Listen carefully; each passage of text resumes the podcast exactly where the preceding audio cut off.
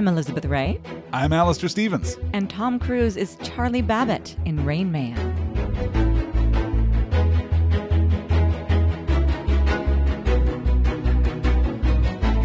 When we started this project to watch every Tom Cruise movie in chronological order, I have to admit, there were a few that I was not looking forward to. Mm-hmm. There were a few that I knew would be challenging. And Rain Man was really the first one on the list that I was yeah. dreading outright. I was going to use the word dread. Yeah, you were dreading Rain Man. I was absolutely wrong. I was I'm categorically so wrong. Not to jump ahead to the end of the mm-hmm. episode, but I was absolutely wrong about this one. I had watched this film when I was maybe 15, somewhere around there, mm. and hated it. Yeah. Hated what Hoffman was doing, hated what Cruise was doing and just decided that this was a bad film that I never wanted to watch again. Yeah, it's not a young person's film. It's not, no, particularly yeah. not for me at the age of 15, for sure. but yeah. Had you seen this film before? No, I'd only seen a couple of sequences, probably when it was just like playing on TV uh, at some point when I was a kid, and so I I was familiar with certain scenes I had forgotten about, but then remembered the dancing sequence. Sure. So that was a real. Oh yeah, I've seen this before. It's a very Elizabeth sequence. yeah, yeah, and I loved it. I really did. Uh, and I, I I think the toothpick scene I had also seen before. Sure. But that's really it. The toothpick scene is emblematic of this film. It is iconic. Yeah, film, and I'm not even yeah. sure if I had seen it because people had referenced it. Sure. Uh, I happen to know and to have seen a little bit of, of the doctor's office sequence Mm-hmm. because, as I mentioned before, that's shot here in Guthrie, Oklahoma. So it came up in one of my film classes as, you know, here are some movies that we did in Oklahoma and here are some classic scenes. And you're like, oh, but that's it. It's an odd choice to shoot part of this film in Oklahoma, honestly. Oh? well, Oklahoma's not terribly indicative of the. Mi- There's a lot of Midwest out there, Mm-hmm. and Oklahoma's not terribly indicative of what the Midwest really looks like. Oh, you think so? I, it stood out to me, I must admit. Interesting. Okay. Yeah. It stood out to me both ways. It stood out to me that Oklahoma's an odd choice, and also the shots of Oklahoma that we use in this film don't really look that much like Oklahoma. yeah, Oklahoma. I know what you mean because like you you almost want to see rolling cornfields or something, Yeah. and yeah, the Oklahoma landscape, while being of course mostly flat, and the the portions that they showed mostly flat. Aren't like recognizable crops. We we grow things like Milo, which is something I know because I finally asked somebody at the gas station after I had driven by like the 18th field of this random crop that I could not identify and didn't look like much. Could have been, you know, some kind of wildflower or not even a wildflower, but some kind of seeded weed.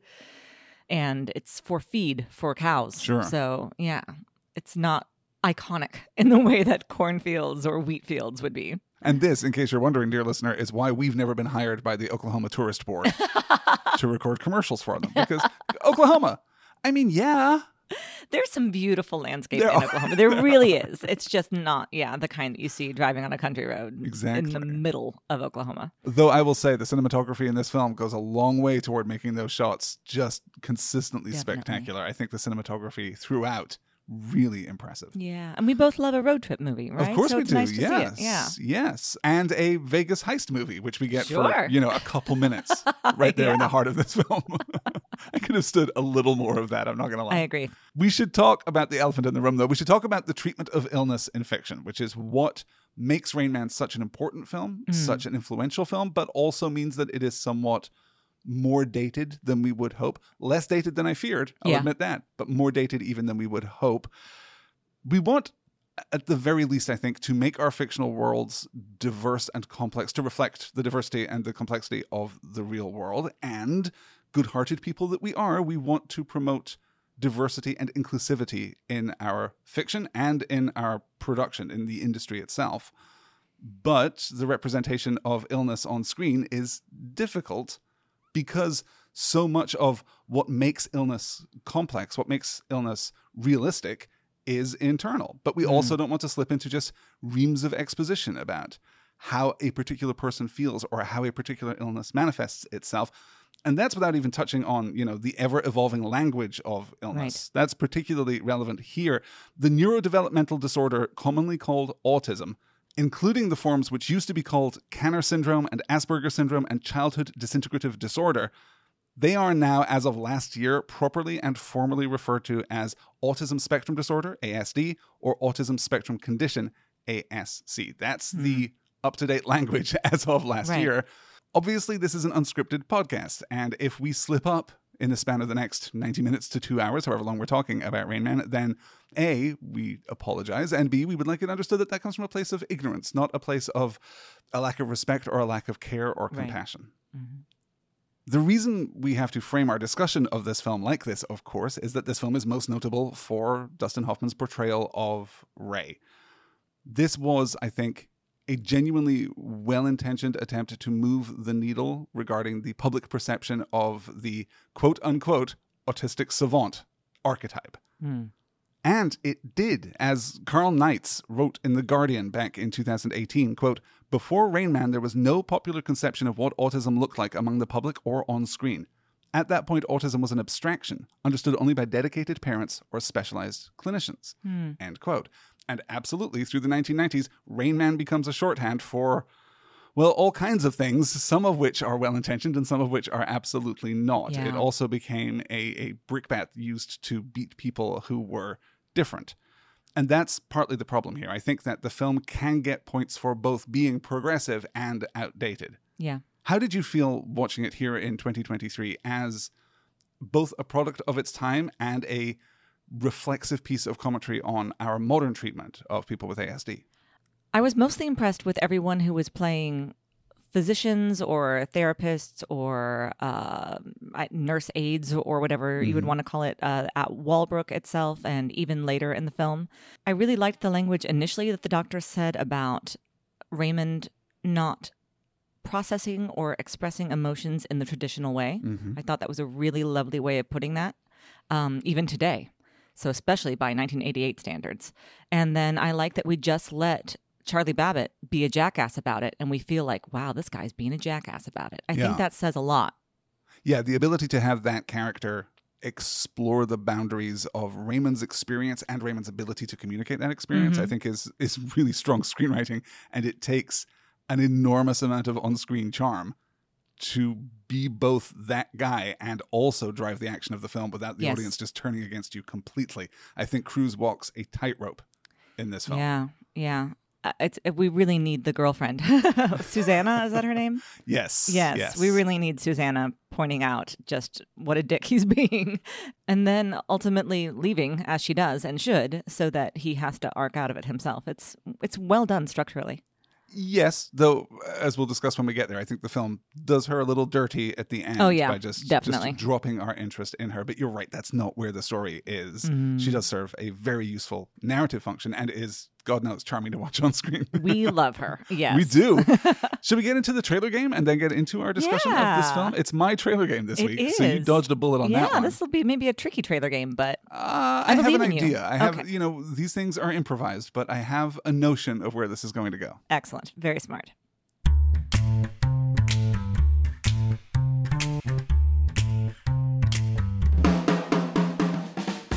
December 18th, 1988, and it's time to get the gang back together. This time, we're taking the strip for all it's worth. Tom Cruise is the movie star, Valeria Golino is so hot, Dustin Hoffman is the method man. What critics are calling the heist film of the year, surrounded by 120 minutes of another film that's not the heist film of the year. Ring a ding ding, baby, the strips never looked so good. This year, spent Christmas with Rain Man. I do want more heist movie now that you mention it. I really Yeah. do. Yeah, that that is where the movie sings. I think I cheated, but I'm comfortable with that. little bit, but that's Yeah. okay. Yeah.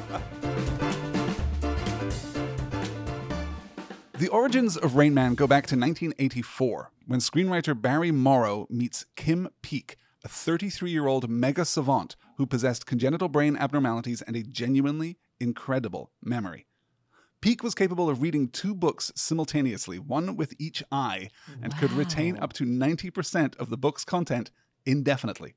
By the time of his death in 2009, it was estimated that he had complete recall of over 12,000 books. Wow. Morrow had already written Bill, a TV movie in which Mickey Rooney plays a quote unquote intellectually disabled man who leaves the institution where he has spent his entire life in order to experience the world. I can only imagine that that film is somewhat less sensitive I, Mickey film. Rooney alone. Right? Yes. Inspired by Kim Peek and the real life inspiration for the character of Bill, Morrow begins to write Rain Man. Kim Peek we should note, in the spirit of sensitivity, did not in fact have ASD. Rather, he was diagnosed later in life with FG syndrome, which is a truly awful genetic disorder of the X chromosome. So it only affects men, and it leads hmm. to congenital brain defects in the corpus callosum, the part of the brain that bridges the two lobes of the brain. Okay. So it's I was doing some medical reading, and it's it's pretty harrowing stuff. Yeah. Wow. MGM producer Roger Birnbaum is interested and picks up the script. The studio, naturally, checks if real life brothers Dennis and Randy Quaid are interested in playing the leads. Wow. Okay, I could see that. But much to the relief of everyone, they pass.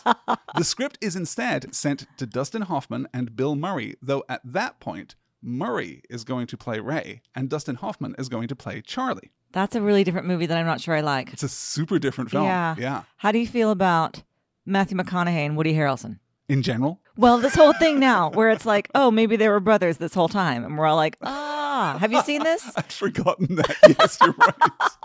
I, I could see a Matthew Yes. McConaughey Woody Harrelson. Asterisk citation needed. I think that Woody Harrelson would give a different kind of performance. Mhm. He can get those real puppy eyes going in a way that I think Hoffman can't.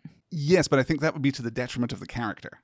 I think that ah, part that's of smart. what makes this film work is Hoffman's method actor commitment to the bit. That he never breaks, that we never have a moment of of anything other than Raymond's complete, you know, emotional integrity and, and Mm. consistency. I, I think that that well, he's works. certainly, I think, a better actor. Forgive me, but yeah, I, I think Woody Harrelson would also agree with you. I think you're probably right. Bill Murray's an interesting idea, though, uh, particularly at that point in his career. But yeah, Yeah. he's this is 88. He's become such a trope himself. Like, like he, he's become a caricature. for sure. But you have Yeah. to remember the Bill Murray that we're dealing with in '88 is the Bill Murray that just left Hollywood to go and study at the Sorbonne following the success of Ghostbusters. He took himself out. I'm sorry. What? this is true. this is a true thing about Bill Murray. Yeah. Wow, that's amazing. You know so many things. How do you know so many things? I was thinking, how do you know so much about swallows? The other actor considered for the role of Charlie was Mel Gibson, another person we can be glad Mm, passed on this script. Let's talk about Dustin Hoffman. He is born in LA in 1937 to Harry and Lillian Hoffman, which makes him 25 years older than Cruise. I wondered. It Yeah. seems too old. Which is actually no, that's pretty much the uh, the split in the movie. It's it's closer to 20 years, but it's around the right kind of okay. the right kind of age difference. Yeah.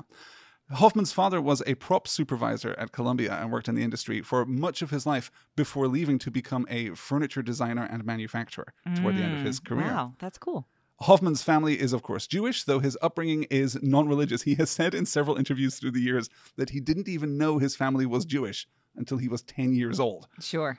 After high school, he enrolls in Santa Monica College to study medicine, but leaves after a year to become an actor, against the advice of his Aunt Pearl, who told him that he would never make it in movies because he wasn't good looking enough. Wow. Thanks, Aunt Pearl. Savage. We've all got one. His very first acting role is on stage at the Pasadena Playhouse opposite Gene Hackman, and the two would be close friends for more than half a century.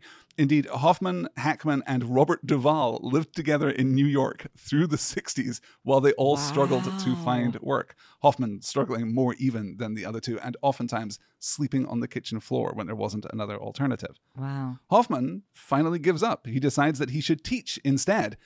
But then he studies at the actor's studio and becomes a method actor, which really works for him. And he hmm. works consistently through the 60s, mostly on stage, building a formidable reputation. In 66, he meets the brilliant Mike Nichols, who wants to cast Hoffman Yeah. in The Apple Tree, but has to change his mind when he learns that Hoffman cannot sing. Like, not even a little bit, apparently. that part goes to Alan Alda instead and really jumpstarts his career. I've never heard of this. The apple tree? Yeah, Yeah, I don't know this one. I don't know it either. Wow. Okay. Only by reputation. All right. Nichols remembers Hoffman, though, and casts him the following year in a little underground movie called The Graduate. Hmm. Hoffman was 29 years old. By the time he turns 30, he has an Oscar nomination for Best Actor. Wow. He's not playing anything like 29 in that movie, right? Well, Mid I guess 20s, maybe though, like yeah. 25. I mean, he's a graduate. College graduate, so, yeah, so, but 24, still. 25 Okay, maybe? right. yeah. The Graduate, of course, we have to watch in film school. That's one of the big new Hollywood Of movies. course, yeah. Uh, do you do you like it? Do she said, throwing me a softball over the plate. no, dear, I don't. I don't like You it don't either. either, I, I really want to. This I'm is a safe supposed space. to. Safe spaces. I don't think The Graduate is good. Yeah. You know, I think this is true of a lot of the early New Hollywood films in particular, is Mm. that the whole idea of New Hollywood is that we are not going to play safe. We are not going to do what has been done before. We are going to be experimental and adventurous sure. and thereby influential for decades to come. But when you are being experimental and adventurous, your films are sometimes not going to work. Yeah.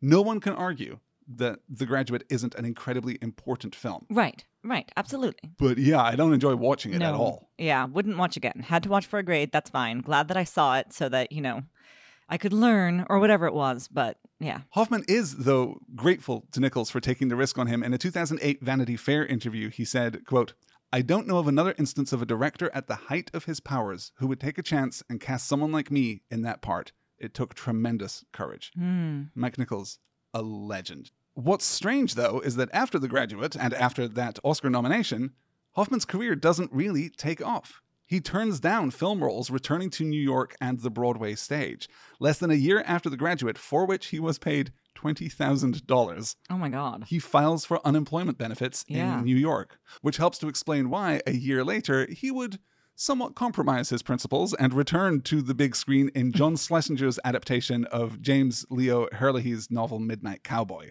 This is the Oh. I'm Walking Here movie. Yeah, I haven't seen that one. I don't think it's probably for me. I, I- I suspect Yeah. not, yes. Uh, that film earns Hoffman his second Academy Award nomination. From there, he goes from strength to strength.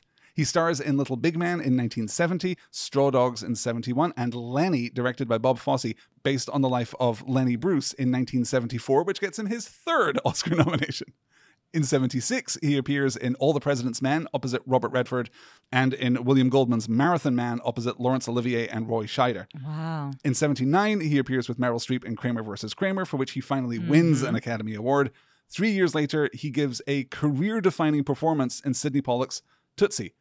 Another film yeah. that you want not to watch, you No. guys. Another film that is very influential in its time, but I do not think has held up. Mm. He appears opposite Warren Beatty in Elaine May's famous disaster Ishtar in 1987. And then after Rain Man, he'll appear as Mumbles in Dick Tracy in 1990. He will play Ah. the villain in Hook, I forget his name, in 1991. And of course, dozens more. Wag the Dog in 97, for which he receives his most recent Best Actor nomination. He's in Sphere in 1998. Did you Oh, ever yeah. see Sphere? No, but I remember That's it. a yeah. great film. I mean, it's a bad film, but it's really enjoyable. Sure. That is also once again directed by Barry Levinson, in fact, the guy who directs Oh. Rain Man. Yeah. He's in Jon Favreau's Chef in 2014 and fulfills what seems like it must have been an ancient prophecy by finally working with Noah Baumbach and appearing in Meyerowitz stories in 2017. Mm. Overall, where are you on Hoffman? I have to say, I've only seen not even a handful of the films you just mentioned, and some of them I've never even heard of. So I grew up on Hook, obviously. So that was my Dustin Hoffman. you know, Uh, he's so method that he actually had a pirate ship in Neverland for like that whole summer. I love it. this is my problem with Hoffman is that I don't like method, Method, actors. yeah, I don't think that the method is well, it's it's not in a very real sense acting. Right. Yeah. the thing. It, it seems unhealthy. It's certainly tied to horrific mental health problems with actors that I Yeah. love and respect or loved and And respected respected after yes. Method took their lives, basically. Terrible, terrible things being done to the co-stars of method Oh, actors through the 60s, 70s, 80s in particular. Pardon me, but fuck that noise. Yeah, yeah absolutely. Absolutely not. Yeah, it's extreme. It, just auto gaslighting, right? Mhm. Like gaslighting yourself into believing that you can be a different kind of actor than you are seems innately destructive. And honestly, I, Certainly, we get extraordinary performances from some method actors. I do want to say that. I want to say that, you know, and I would count this as one of them. yeah, I think this is a real highlight. I also do enjoy Hoffman in some other things. I think Kramer versus Kramer is one of the big reasons that I wanted to do a Meryl Streep Yeah, series. I've never and- and seen that one, but I do want to do that So, yeah. someday soon. Yeah, I think uh, there's a lot there to enjoy, and certainly some of his late era work where he is a little more playful, a little more connected to his own on-screen persona and his own kind of legend. Right? I Mm. Yeah. think there's some really interesting work there too. Since we're talking about the cast, shall we spend a moment in the company of Valeria Golino? I would spend every moment in the company of Valeria Golino. Oh my God. Just the most beautiful person. I really think so. Yeah, Just just, astonishing. extraord- hmm while watching this film, there are I don't know how many, a dozen moments where she's on screen and you're looking right at her, and then she will lift her eyes and the light will catch them, and you will just fall in love with her all over again. Mm. Yes. Yes. It's unbelievable. Yeah, she's extraordinary. She's in a Netflix series now. Well, rather, it's an Italian series that Netflix is airing uh, called The Lying Life of Adults. I'm not sure if it's still streaming right now, but I watched quite a bit of that, mostly for her because she's just so arresting and extraordinary. So she's still doing great work, I'm happy to say. Yeah. And looking just as gorgeous as ever. I started watching that series and realized that there were so many interesting things happening around the languages that are used because it's in Italian and it's in Neapolitan, which is this very like Oh. specific subdialect. Mm-hmm. And that is an area of real interest for me, but I am not skilled in the Italian. So I wanted to do like Duolingo or something over the summer just to give myself a grounding in what was happening. And then, of course, didn't because really, who has the time to learn anything these days? Facts. Golino is born in 1965 in Naples, Italy, to an Italian father and a Greek mother. After her parents' divorce, she spends her childhood shuttling between Athens and Sorrento. Wow. Not so bad, really. At the age of 11, she is diagnosed with scoliosis and later has to have a steel rod implanted in her back. Wow. As a part of her care, she spent six months in a hospital in Chicago, which is where she learned English. She becomes a model. She appears in TV commercials. When she's 17, she is cast in her first movie and drops out of high school, oh, breaking the pattern that we've established over the last few weeks of people dropping out of college Right. before they complete their studies. In 1985, she wins a Golden Globe Award for Breakout Actress, but later that year, she is involved in a car crash, which displaces the rod in her spine No. and it has to be removed, and she is bedridden for five months. So she cannot really capitalize on the buzz surrounding that Golden Globe win. Hmm. In 1986, she appears in Francesco Maselli's film, forgive my Italian, Storia d'amore, which wins her the Best Actress prize at Venice. Shortly thereafter, she moves to the United States. She appears in the Pee Wee Herman movie, Big Top mm-hmm. Pee Wee. Formative. And in Rain Man in 1988, she appears unforgettably in Hot Shots in 1991 Also formative. and in Hot Shots Part 2 in 1993. She's in Leaving Las Vegas in 95. She's in Escape from LA in 96. In the last 30 years, she has averaged, averaged, mind you, a little more than two films per year. wow. She Good is for just her. Always working, in addition to making her own films, too. She was the second choice behind Julia Roberts for Pretty Woman. And the second choice behind Julia Roberts for Flatliners, which is surely enough to make you a little resentful at that point. Yeah. And she turned down, she was offered the Jamie Lee Curtis role in True Lies and turned it down. what a world we could have lived in. Yeah, interesting. I do love Jamie Lee Curtis in that movie, though. Me too. Interesting. Yeah. No, she's extraordinary, but she is. you know. She's great. She's funny. In 2013, she directs her first feature film, Honey, which I guess in the Italian is Miele. You studied Italian. Yes. Mhm. Miele? Does that Uh, sound right? Miele. Yeah. Ah, so much better than me. Which has won a number of respectable awards, including a special mention at Cannes. She is also in this 2000 uh, Rodrigo Garcia movie, Rodrigo Garcia, the son of Gabriel Garcia Marquez, interestingly. This film is Things You Can Tell Just by Looking at Her, which I have never heard of. I have heard of that because I think it's such a great title, but I can't, I couldn't tell you anything about it. It's a great title and a knockout cast. Glenn Close, Cameron Diaz, Calista Flockhart, Amy Brenneman, all circa Okay. 2000. And if that's not enough for you, you are sitting there looking unimpressed. So I'm also going to add in- unimpressed. Look, I'm going to, I'll do this deal for you today. You can drive out of here in a brand new 2000 Rodrigo Garcia movie because Holly Hunter is also in that film. Holly Hunter. She won a Golden Globe for appearing in that film. So we definitely need to track that gotta one find it, down. yeah. So back to Rain Man. Mm. Hoffman gets the role, he signs up, and he begins, as is his way, to do his deep research, including meeting the aforementioned Kim Peek to study his mannerisms and physicality. Mm. And that is where we get into some dubious issues of what is being depicted in the film. We are playing Yeah. fast and loose with what ASD is and what it is not. As previously mentioned, Kim Peek did not have ASD. So we are kind of pastiching Right. a whole spectrum of of disorders here in the Mhm. performance.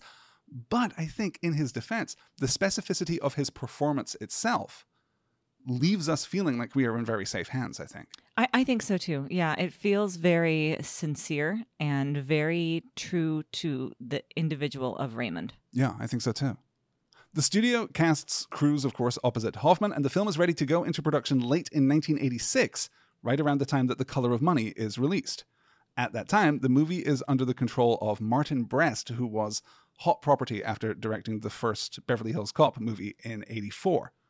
Brest would later direct Midnight Run in 88, Scent of a Woman in 1992, mm-hmm. Meet Joe Black in 1998, Ooh, I like that one. and then kill his career stone dead Uh-oh. with the absolutely calamitous Ben Affleck Jennifer Lopez movie Gigli, which took seven. I haven't thought about that movie in decades. no one has. Wow. It took seven point two million dollars at the box office off of a budget of $75 million. Oh, no. It is remarkable that Ben Affleck has a career for a number of reasons, quite frankly, but that's a big one. Wow. Didn't kill his career, did kill Martin Brest's career, Wow. unfortunately. Okay. In 86, though, MGM isn't feeling confident. They hire Michael Bortman to rewrite the script, though he doesn't end up getting any credit. They believe in the potential of the script, but not in the draft in front of them. Hmm. Martin Brest is replaced with Steven Spielberg. He too, Whoa. though, leaves the project because he promised his buddy George that he would direct Indiana Jones and the Last Crusade. Uh, better project to work on, I'd say. I would say so. Yeah. Sydney Pollack takes over, only to be replaced by Barry Levinson early in 88, nine weeks before production is due to Dip. start. Levinson Yeah. comes on so late. At some point around this time, and the history is a little tangled, screenwriter Ronald Bass is brought in for another rewrite. He's generally credited with the script as it appears on screen and hmm. went to the WGA for arbitration asking that Morrow be removed from the screenwriting credit and instead given story by. Sure. But the WGA decided that they would both get screenplay credits, even though apparently nothing, or let's say little, of that hmm. original draft remains on screen. Interesting. Let's talk about Barry Levinson then, because he he is hot property in 88. Okay. He's born in 42. He starts directing in the early 80s. He meets with some success off of Young Sherlock Holmes in I 85. love I young Sherlock Holmes. I looked at you at that moment because I knew that you would love Yeah. young Sherlock Holmes. That, though, is just a prologue to his enormous 1987 success with Good Morning Vietnam, the Oh, movie that oh. gets Robin Williams the first of his three Academy Award nominations. That thing is a cultural phenomenon. Never seen it. That would be a really interesting experiment. Yeah. Yeah.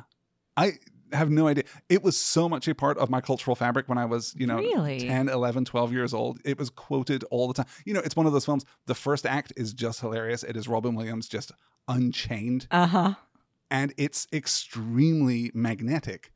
It takes a dramatic turn. You know, we're kind of presaging the rest of Williams' career and the Mm. ways that he would interact with drama and comedy, Yeah. oftentimes somewhat uncomfortably, the one alongside the other.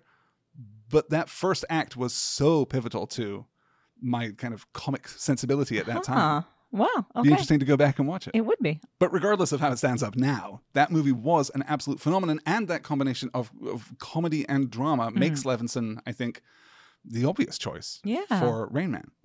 When Levinson comes onto the production, the first thing he does is start cutting back the script. Brest, Spielberg, and Pollack had all added to that original concept, making it just flashier and in some ways less substantial, more ambitious, but less anchored in the reality of the relationship between these two brothers. Mm. Levinson cuts it back to the bone, saying, quote, this is two schmucks in a car, end quote. I'm amazed they didn't use that for the tagline, personally. I do get This, it though. Yeah. I think is a really strong move. I Mhm. think it makes the film what it is, but the consequence of this decision is that nine weeks before production, they have a script that has enormous holes in it, like literal plot holes. How do they get from this spot to this spot? We don't know. There's nothing Oh. on the page. This is further complicated because eight weeks before the start of principal photography, with the script hanging by a thread, the WGA goes on strike. uh, yeah. Principal photography wraps in the middle of May. The strike continues until the beginning of August. Mm. So, without writers on set and without a complete script to shoot from, Levinson chooses to trust his actors and their sense of the characters. They, after all, have been working on this film far longer than he has. I guess so. Hoffman has been studying and perfecting this character for more than two years by the time we start shooting. So, when questions are asked about the plot, why, for example, Charlie doesn't take Raymond back to the institution, they come up with answers themselves and they shoot scenes that are collaboratively conceived and improvised. Interesting. Yeah. Okay. That I think that accounts for some of the repetition in the script that doesn't make right. sense to me. Yeah. Yeah. But okay. it also gives us these moments of kind of A to B linearity. Mhm. Levinson decides during the shoot that just driving on highways is going to be boring. So they stage the car crash and have Raymond adversely react to it. Right. hmm So that Charlie decides to take side roads instead, and suddenly the film is just better. visually much yes, more interesting. Much better. But Mhm. that was just a, an A to B resolution to a problem that emerged as they were moving forward. Wow. Interesting. They shoot for five weeks in the great city of Cincinnati, Ohio, where I used to live, yeah. and in Newport, Kentucky, which is just across the water. Newport's a very, very cool town on the other side of the Ohio I really River. loved the little the shot we got of the bridge and is that the Ohio River? Yes, when they're in the bank looking out through those fantastic Looked windows behind them. So cool. Yeah. I was like, is Ohio actually cool? Uh, Ohio in general, I would say no. Cincinnati in general, I would say no. But the Riverbank District, downtown Cincinnati, and then, as I say, across the bridge, uh, across the bridge in Newport, Kentucky, is yeah, it's pretty cool. All right. Yeah. Interesting. They then come to Oklahoma and shoot for three weeks in the city, though.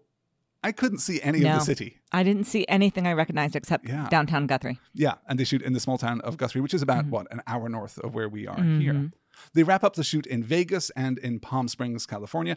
I should mention the cinematographer on this project, John Seale, uh, an Australian expat who comes to the US to shoot Witness in 1985. He goes on to shoot Dead Poet Society shortly after this film. Loved it. The Firm, so we'll get to Oh, we'll circle get back, back to around that. to him. Uh, he shoots The Talented Mr. Ripley. He shoots Mad Max Mm. Fury Road and 3,000 Years of Longing with George Miller. Wow. Yeah. Okay. Oh, and perhaps most notably, of course, wins a cinematography Oscar for Anthony Minghella's The English Patient, Oh, beautiful which I don't think we've ever talked about, but you must love The I English love Patient, the English right? patient. Yes. Of course I do. yes. This is our first real opportunity to talk about a phenomenon that has been a part of Hollywood for as long as there have been studios, but which really hits a peak in the late 1980s and continues in a similar form to the present day. This is our time to talk about Hollywood accounting. Oh no. Basically, the idea is this movies are not produced in a vacuum, but rather as a part of a studio ecosystem. Multiple films are in pre production, production, and post production phases all at the same time. So mm-hmm. your movie, Elizabeth, gets a budget of $30 million. Wow. But I like part- this universe.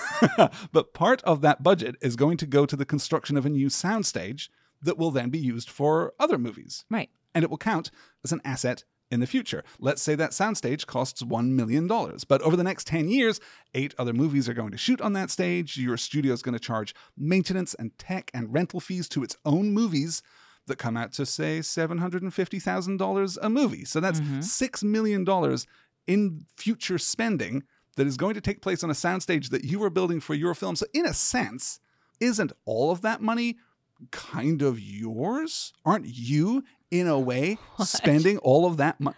Look, if you take a long enough lunch and if you are casual enough about the truth, Mm-hmm. then you can move that money around. And that happens all the time.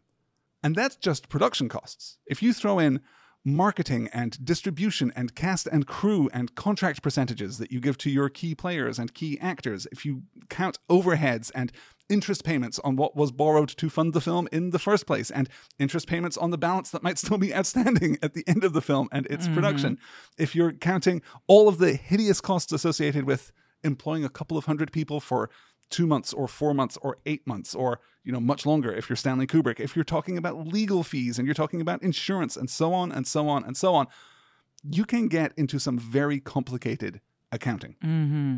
the upshot of this is that successful films can continue to have extra costs attached to them and extra income sequestered away in other businesses. For example, DVD sales. You can Sure. hive off the the DVD side of your company so that that income never counts against the money made back by your film. And all of these shenanigans can bring us to a point where a riotously successful film can never turn a profit.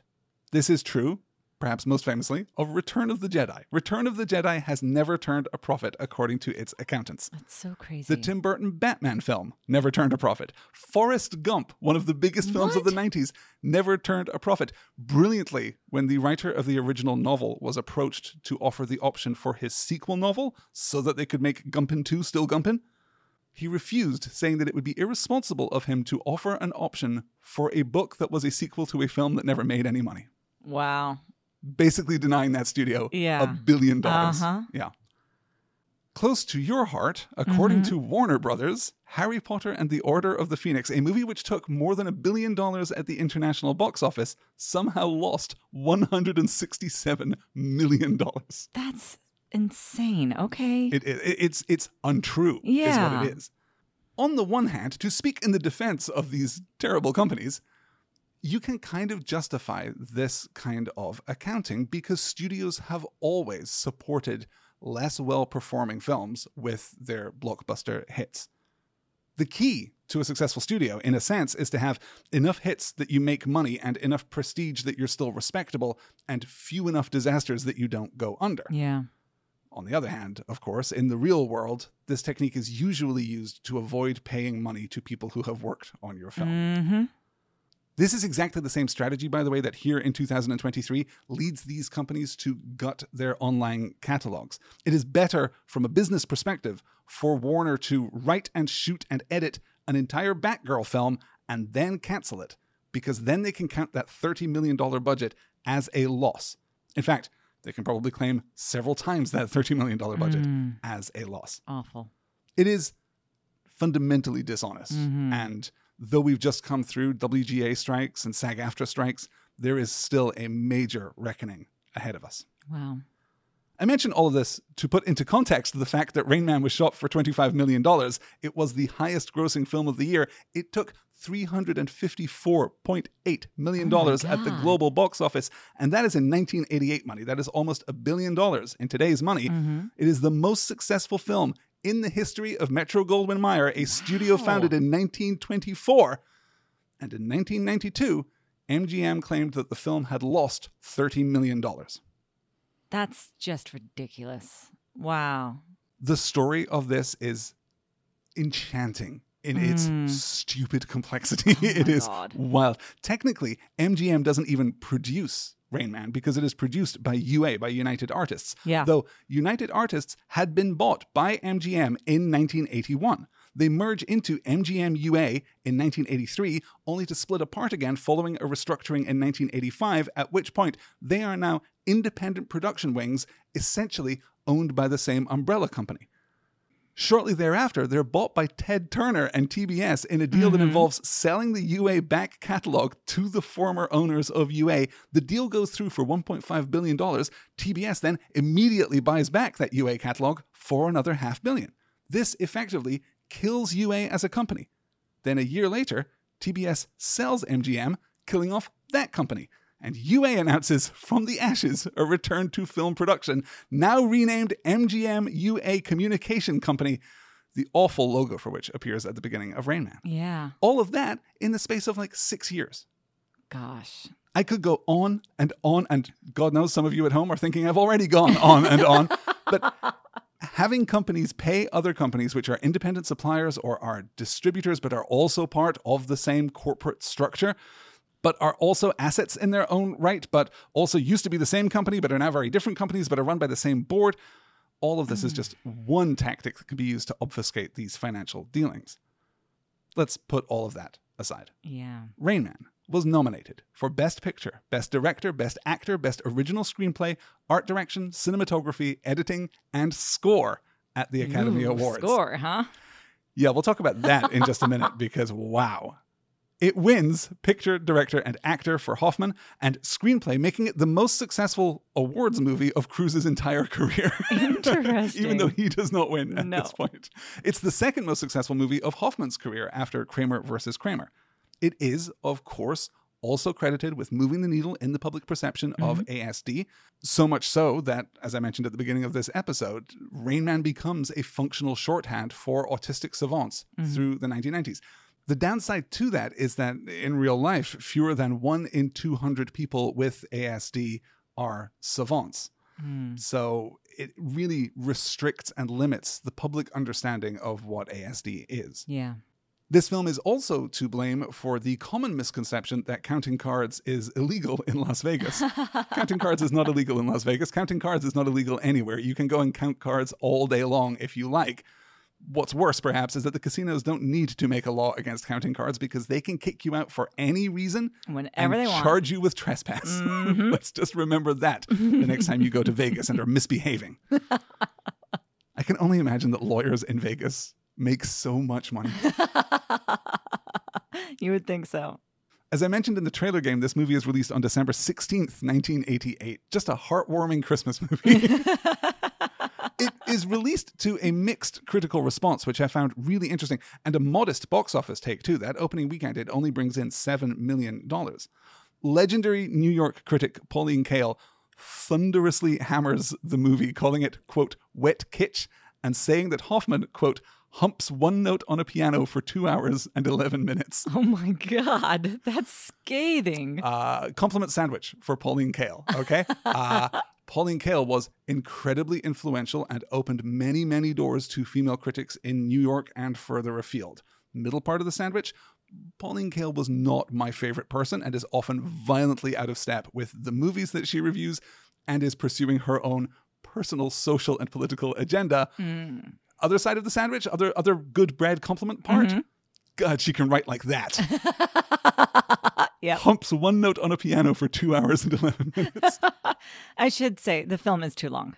It is It far too long. It needs to be an hour 30. Yes, Yeah. which I think is, I, I would even give it an hour 40. Sure. But you have to cut at least a half hour from this Mm-hmm. film for it. And I think that if you do, which you could trivially, Yeah. this would be an all time classic. Yeah. As opposed to what it is, which is a really good curiosity, Mm-hmm. I think. Roger Ebert praised Hoffman, but Gene Siskel gave equal praise to Cruise's performance, crediting both with the success of the film. That is not a common or popular perspective. The critical perspective on this film at the time is very much in praise of Hoffman, and also Tom Cruise is there. And I think hmm. that that is unfair. I think that that is undeserved. Yeah. I am siding here with Gene Siskel, as I do too infrequently in my life, honestly. I'm siding with Siskel and and recognizing I think that both of these performances are are pitch perfect and absolutely necessary to the success of the film. Yeah. That modest opening week take that I mentioned increases by 25% for week 2 and then increases by 64% for week 3. This is excellent word of mouth. The film remains in theaters until the middle of June the following year, buoyed by its success at the Academy Awards. There's a really cute story here. There's a minor controversy about the release of the film. On February the 15th, 1989, MGM runs advertisements in newspapers in LA and New York, proudly proclaiming that Rain Man is an Academy Award nominee for Best Picture. The problem is that that nominations list is not announced until later that morning. Oh. So there's speculation at the time that there is a leak from the Academy, mm-hmm. which is scandalous. The Yeah. Academy does not leak. but ultimately, it's decided that MGM were just really, really confident about the film's chances. That success, by the way, sets a pattern for the Best Actor award for more than 30 years. Since Hoffman, roughly half of all the Best Actor award winners have won for portrayals of characters who have some kind of disability, which is, I mean, unpleasantly suggestive of a kind of exploitation and a kind of experiential tourism Mm. in the Academy's taste, and also, of course, these unpleasant connotations about representation, even before we get to the conversation about able bodied actors Yeah. playing characters Right. with disabilities. Both Hoffman and Levinson, by the way, thanked Kim Peek on stage at the Oscars, and screenwriter Barry Morrow gave his Oscar on a permanent loan to Salt Lake City in the memory of Peek, and also personally funded the Peek Award, which is given by the Utah Film Center to filmmakers and subjects positively changing the public perception of people with disabilities. so the film has also had a very practical, positive mm-hmm. influence. One more thing, because there's one person that we haven't mentioned, and it's not terribly important, but it will be in the years to come. The score for this film is written by the legendary Hans Zimmer, Wild. though you would not know it. No. For a second, I thought it was Tangerine Dream again. It sounds very Yeah. synthy, very middle of the road, very. Un- it's not even as good, not even as Not even as exciting. specific or Yeah. Mm-hmm. unique as Tangerine Dream, right? It just this synthy wail that continues through the entire film. Zimmer And the weird, like, cymbally drums, too. Yeah. It feels very Angelo Badalamenti. It feels very Twin Peaksy of that Ah, era. Not okay. like the classic throwback stuff that No. Badalamenti does in that series, but when Badalamenti is being modern, which he does infrequently. Okay. It sounds very similar. It's kind of got that that Mm. synthy shallowness to it. you Yeah. know? Zimmer will be nominated for 10 Original Score Academy Awards and has won twice more for The Lion King in 1995. Not the songs, but the no, score. I'm so glad you said that because it did remind me of The Lion King. Really? Yes. I know this sounds this sounds so random. I'm so glad now though because what it specifically reminded me of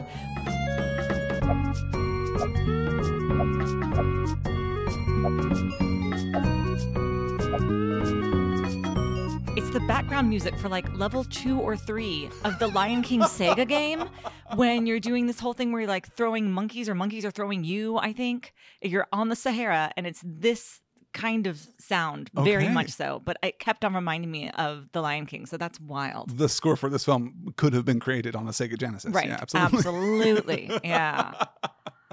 I cannot call to mind any detail of either the Sega Lion King game or the score for the Lion King. Honestly. Well, we had the score on CD, so we listened to it quite a lot as kids. So I do recognize more of the score than probably most people would. Between that and you will not believe me, but completing and defeating the Lion no, King. I would Sega. believe you because, as has come up in a previous episode of this very podcast, you have the deep lore when it comes to 90s video games. You played Descent. It's true. That's wild. Zimmer also wins Best Original Score for 2022's Dune. But that's not why we know Hans Zimmer. We know Hans Zimmer because of Christopher Nolan, because of those incredible scores for all three Batman movies, for Inception, the magnificent score for Interstellar, which might be my favorite cinematic score of all time. Dunkirk, as well as sound producing for The Prestige. But, you know, Zimmer would also work on other things like Thelma and Louise and Gladiator Yeah. and Black Hawk Down and Hannibal and Matchstick Men. All of those, by the way, all for Ridley Scott. He does A League of Their Own for Penny Marshall. He does Muppet Treasure Island with Brian Henson. I love Muppet Treasure Island. He does that awesome Led Zeppelin sting for the Wonder Woman theme for Batman versus Superman, which is then reused and kind of rearranged for the Wonder Woman films. Let's let's look just at his 2009, just a random average year for Hans Zimmer. In 2009, he composes music for The Boat That Rocked, which is a British comedy about pirate radio. I don't know if that even made it to the United States. But he also worked on Transformers Revenge of the Fallen, the second Michael Bay Transformers movie, Angels and Demons, the second Da Vinci Code movie, Sherlock Holmes, the Guy Ritchie Robert Downey Jr. one, the video game Call of Duty Modern Warfare 2, and of course, Nancy Meyer's It's Complicated. wow. That film does not need a Hans Zimmer score, No, firstly. it doesn't. and secondly, one of these things is not like the Yeah. other. Zimmer will compose again for Levinson on the movie Toys, An Everlasting Piece, and The Survivor, and will compose for Cruise again in Days of Thunder, Mission Impossible 2, by far the worst of the Mission Impossible films, The Last Samurai, and Top Gun Maverick. So we'll have Last opportunities. Samurai has a beautiful soundtrack too. yeah, to talk about mm. Zimmer again in the future. And that is all the background on this film. we did and I do mean all of it. Let's get into our discussion. I was just complaining last week about those awful 80s title sequences and how I need to be done with them. So thank you, Rain Man, for giving me this incredibly tasteful credit sequence. It's so good. It's so elegant. It's so grown up. It doesn't feel insecurely 80s the way It that so must many of be because have. I didn't even notice it, which It's is what you want a credit sequence to be. understated white text. It just does a lovely serifed font, Yep. even just really go. strong. We are introduced to Charlie. Well, actually, we're introduced to a Lamborghini in a Yes. crane swinging across the sky of LA, Interesting start. which is great. I Yeah. think.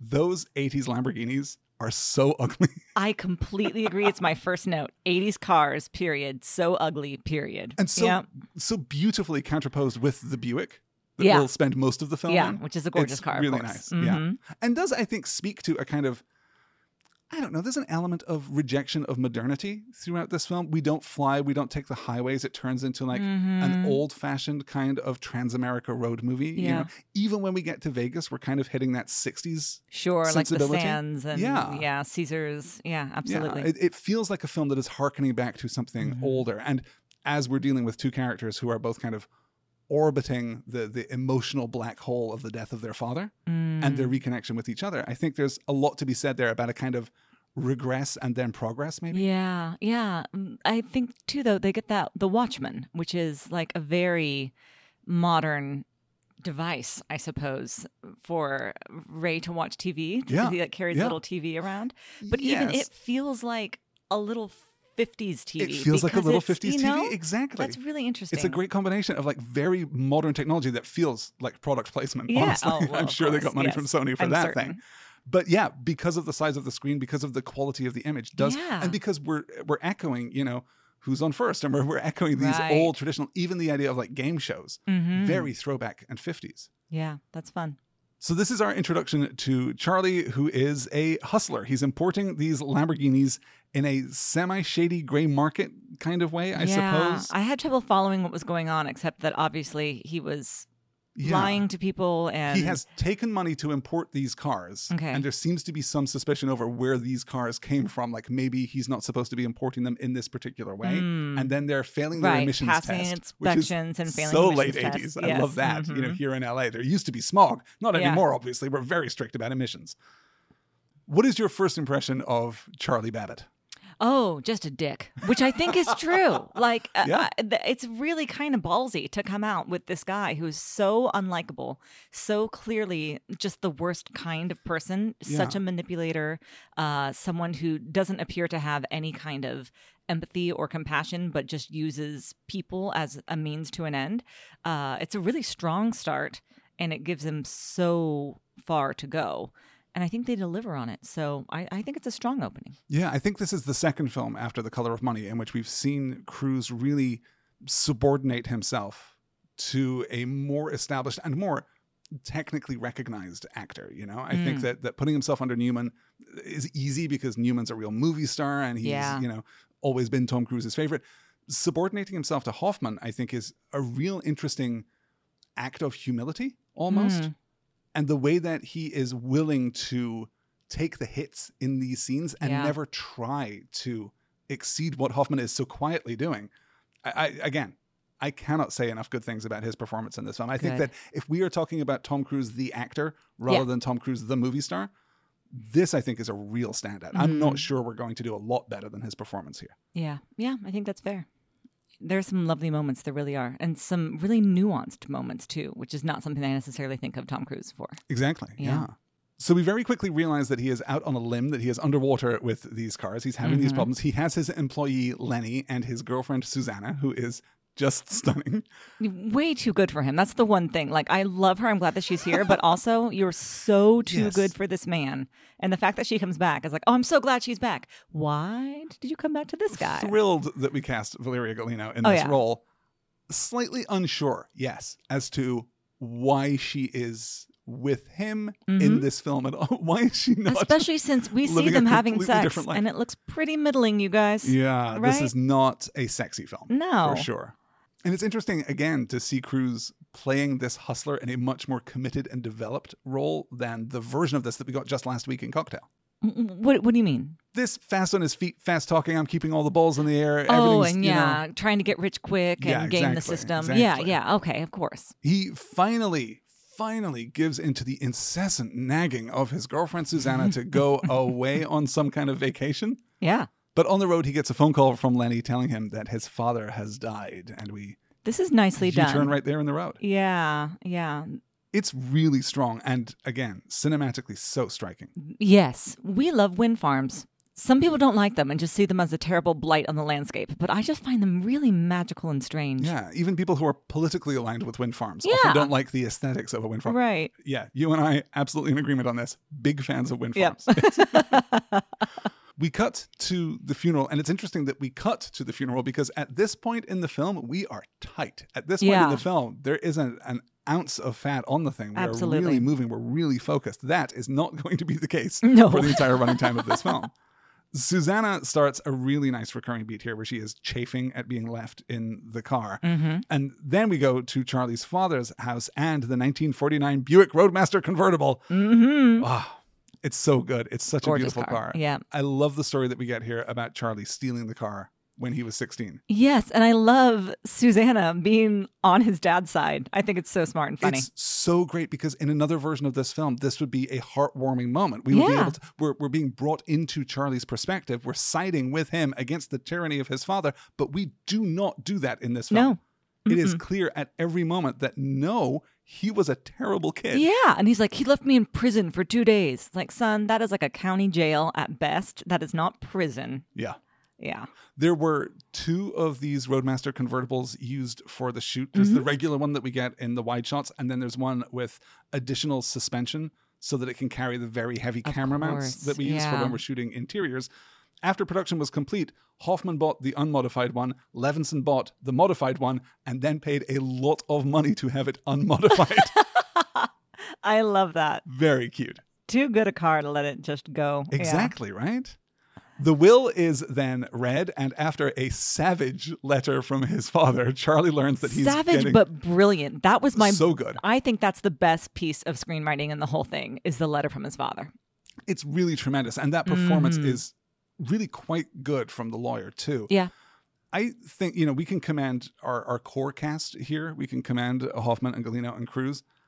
I think the rest of the cast of this film is kind of shaky. Yeah, I would agree. I don't think there's a lot of of real strong acting. Indeed, Levinson himself shows up as the doctor later Sure, yeah. and gives a really mixed kind of performance. but it does help kind of cement the idea that Charlie and Ray are are special, are connected Yes. in that sense. So Charlie learns that he's getting the car and the title to the rose bushes, which is a real screw you move. Yes. Everything else is being Mhm. placed in a trust fund. Charlie goes to the bank to charm his way into information about that trust fund, which leads him and us pretty quickly to Walbrook, the local mental institution. This is where we learn that the director is the secret trustee, but the money isn't going to Walbrook because outside, Susanna is already sitting in the car with Raymond, Charlie's secret brother. Mhm. What do you make of this character introduction for Ray? Perfect. I think it's great. I Isn't love it? that he does the exact same thing that Charlie had done going into seeing the car and just gives all the specs by rote, as he said. By rote. Yeah. Yeah. That's it's really beautiful. Yeah. It it's is a lot of fun. such a beautiful piece of echoing there. And, and we're Mm-hmm. really connecting these two, despite the fact that they don't really look alike. And obviously, Hoffman is so much older, and, and Raymond is so much older than Charlie. I, I think in profile there's a similarity, but Sure, that's sure. about where it's lost. Yeah. Yeah. And even in stature, there's a little bit of a similarity, but Neither is a particularly tall man. Yeah, No, that's true. mhm. I love what Hoffman is doing in this. I, I can't emphasize that enough, mostly because it caught me so much by surprise. I was absolutely you were ready expecting to hate it. To just kind of grit my teeth and, and cringe my way through this film. Mm, It is so light.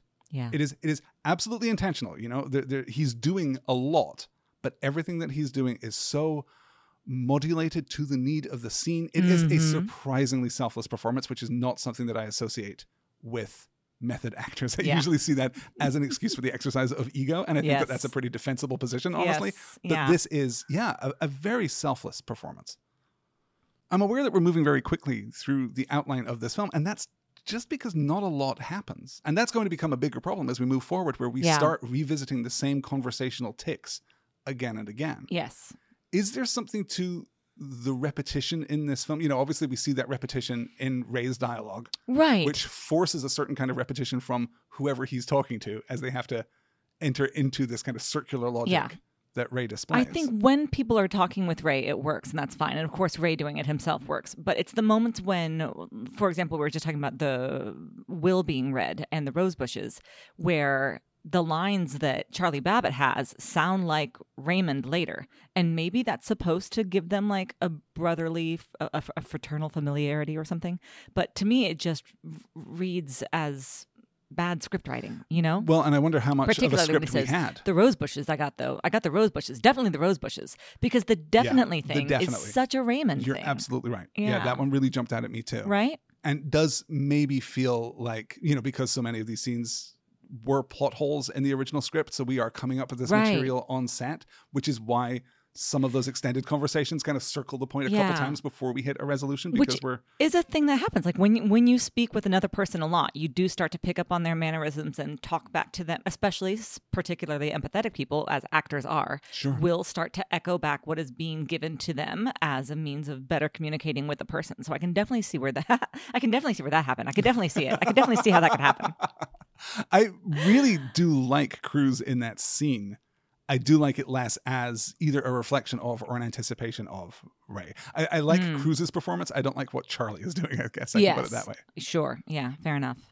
Back at Walbrook, we get our primer on what being an autistic savant means. As Dr. Mhm. Bruner explains this to Charlie, Raymond needs routine. He doesn't understand money, but we see the light in Charlie's eyes, and that means a movie's going to happen. You right? guys Doesn't understand money, you say? really. it's pretty tight motivation, honestly. It is. Yeah. And I like the idea that in the first instance, Charlie's desire is basically to kidnap his brother and force a more equitable restitution from Yeah. the trust as as he sees it. And then the film that we get does evolve organically. I think there's a real kind of late period screenwriter's handbook, like Save the Cat kind of Yeah. desire to establish the entire scope of your film in the first 20 minutes. And we don't do that here. We don't get to the idea of counting cars in Vegas until after we have passed Vegas. Yeah. Which is That is genius. wild. They turned back around. Yeah. I like it. the modern version of this film would be Charlie conceiving of this plot to Right go and then, scam yeah. casinos right there in the place. Mhm. And I love that it is more ramshackle. It's more Shaggy Dog Yeah. than that. More shaggy dog than save the cat. I like that. This is when we cut to Raymond's room and we get the practical introduction to how his disorder manifests Right. itself. What do you think of the baseball stuff and the use of, you know, to echo the 1950s preoccupation that this film has displayed? Mhm. What do you think of the role that baseball plays for Raymond? Is it just tokenistic of like the American obsession or is it something more specific? I think it makes a lot of sense for Raymond because of the because of baseball cards and facts. Like someone who Mm. likes to acquire and remember facts and dates and names and places. Baseball makes a lot of sense. Just the statistics alone. like if you're a, stats statistically guy. driven. Yeah, Yeah. it's the money ball of it all. Yeah, yeah, absolutely. So for me, it makes sense. Sure. This is where we also learn about his discomfort with physical Mm-hmm. touch. And it's a really great scene. Susanna, in particular, I think, is so empathetic, is so lovely. This is when we also have Vern, uh, the nursing assistant, who I is liked him so a lot. great Yeah, and demonstrates to us how one can meaningfully interact with Raymond. Raymond is not just a problem, he is a person. right. He demands and requires a certain modality of interaction hmm which Charlie can see, can observe, which Susanna picks up immediately, and Yes. Charlie just chooses not to. Just refuses. It's- yeah, To have that structure where uh, the demonstration of this is how we do it, to Mhm. see Susanna learning how to do it, and to see Charlie refusing it, I think is very strong. completely agree. Yeah, it's well done and deeply uncomfortable. You, I you, you really are just disliking Charlie at this moment. Oh, absolutely. It's uh, another reason why I think it's so smart to have Susanna there calling him out. Yeah, I think that's particularly valuable because this is Tom Cruise we're talking about. Do you think that his performance is sufficient to communicate to the audience how unlikable Charlie is or, or Oh, how yeah. bad Charlie is? Definitely. Okay, so it's Yeah. a kind of you know belt and braces approach here. That, that Mm. The performance is doing it, but we also have the structure surrounding him, emphasizing that we know that you like this guy and other things. We know that you just saw him in Cocktail, and wow, wasn't he dreamy? but here, he's maybe not a good guy. yes. Charlie sends Susanna off with the car and then promises Raymond a LA Dodgers baseball game. Uh huh. And then we get the iconic shot of the two of them, the iconic shots, I should say, of the two of them walking down the drive. Which are beautiful shots. gorgeous. The Mhm. film really taking its time to communicate this sense of space and distance. Yep. It's absolutely mesmerizing as it Mhm. unfolds. I really think the cinematography handles space so beautifully. We Mm. get some very unconventional framing where we're getting just acres of sky or acres of countryside, just Yeah. really showing how we're transiting. We do wide shots from much wider back than you Mhm. normally would, where the car is just isolated on these country roads. We also have these occasional fisheye lenses. Have you noticed those? Those ones don't work Yes, for those me. ones yeah. don't. That's kind of dated. yes. But yeah, Uh, but I think that that comes from a same. uh, But I think that that comes from the same cinematic desire Yeah. to emphasize space and isolation. I think so too. Except not isolation because the men are together, the brothers are together. You know. Yeah, yeah. It, it's beautifully done. It's a, it's a gorgeous movie, and it doesn't have to be because the subject matter is so serious and because the story itself is so compelling. To make it also lovely, I think is Yeah. a good choice. We're really doubling down on Charlie as a terrible, monstrous human being through this part because this is when we this really is just book into the hotel. Yeah, Well, yeah, no, but even when we get into the hotel and he's trying to arrange everything, Mm-hmm. he's he's completely separated from Susanna. It's completely incidental, but it is demonstrative of character when he says that he's ordering a pizza and asks her if she wants pepperoni, and she says no, and he orders it anyway Yeah. because he doesn't care. He's kind of obeying the social formality of asking, Right. but not even listening to the response. No. While she's moving the bed to the window for Raymond, Yeah. like doing the physical and emotional labor for him. Yes, and, and being empathically connected Absolutely. to Raymond in a way that Charlie is is disconnected from everyone. Mhm. But at least that means that he has bad sex. Right? This this is the thing I was saying earlier too. Yeah, it's an odd sequence anyway, and I don't think that we need it. And it's I, I can definitely understand being in the throes of passion and not recognizing that somebody has wandered through an open door. But this was not throes of passion. This is like Second film in a row where we are just underneath acres and acres of sheets. Yeah. I don't mind all the acres of sheets covering Valeria Golino. I we get her in the bathtub later. She stands up out of the bathtub, and you're fully expecting to get fully nude That woman. move, And in, mhm. the way that the camera moves when she gets out of the bathtub, so smart and lovely. masterful. Yeah, yeah. Absolutely gorgeous. And I'm so grateful for it. It's the kind of thing we were talking about with Color of Money when we have Mary Elizabeth Mastrantonio naked in the ba- in the bathroom, and she doesn't need to be. We don't have to have the actor do that. We don't have to see her body in that Yeah. way to understand that somebody else is and does. That's the other thing about the scene in the bathroom when she when Susanna gets out of the bathtub Mm-hmm. is that we do not sacrifice an ounce of intimacy Right. in that move, Right. Despite never showing her naked body. Yes. It's, ah, it's genius. It's absolutely a, a scene that I'm going to reference in the future as the proof that you do not need to necessarily depict nudity in order to communicate intimacy. I completely agree. What do you think of Raymond being confronted with adult sexuality? We don't really play very hard on Raymond being infantilized or Yeah. being being anything other than an adult. Mhm. We are generally quite respectful of the fact that he's a grown man. Right. What do you think of this this interaction? It's obviously, you know, uncomfortable. Yeah. I I think in this sequence it doesn't work at all, and I don't think we need it, especially because we do it so much better later in Vegas. Sure, sure. In Vegas, when he meets with Iris, and we see how little he knows and how little facility he has with uh, romance or sex, yeah. and then Susanna kisses him in the elevator. That sequence does so much more than this one does. I don't think you need it. I agree, absolutely, but I don't think that the intents are the same. I don't think that this is supposed to be about opening Raymond up to a world of sexual desire as much as it is about making him seem like a threat, making him seem the way that we stage it and play it. I Mm. think that we are waiting for him to react badly, waiting for him to interrupt the proceedings, not just with, you know, a, polite, excuse me, could you not have sex very loudly while I'm in the next room? Right. but with a real, you know, transgressive kind of interruption, Hmm. a, a socially transgressive kind of interruption. I think that we are supposed to be uncomfortable by Raymond's intrusion into this moment, but not uncomfortable for Raymond, uncomfortable for Charlie and Susanna. Oh, I did not feel that. It's not something that we're going to do later in the film, Yeah. but it, it feels like maybe we're supposed to be on edge a little bit to Mm. me, Especially again since the door was open. Like uh, uh, t- to me, again, it just shows demonstrating how, how, much little Charlie cares. He yeah. just doesn't care. Yeah. The next morning, we go to a diner, the first of, I don't know, 17 scenes that we get in a diner. Love a diner. It made me want pancakes. So I'm bad, sure it did. Yep. Thin, crispy pancakes. Pancakes and diner coffee. You want to go out after this Mm, recording? I kind of do. Butter that's in like you got to peel back the foil to get to it. Sure. Ugh, I just want it.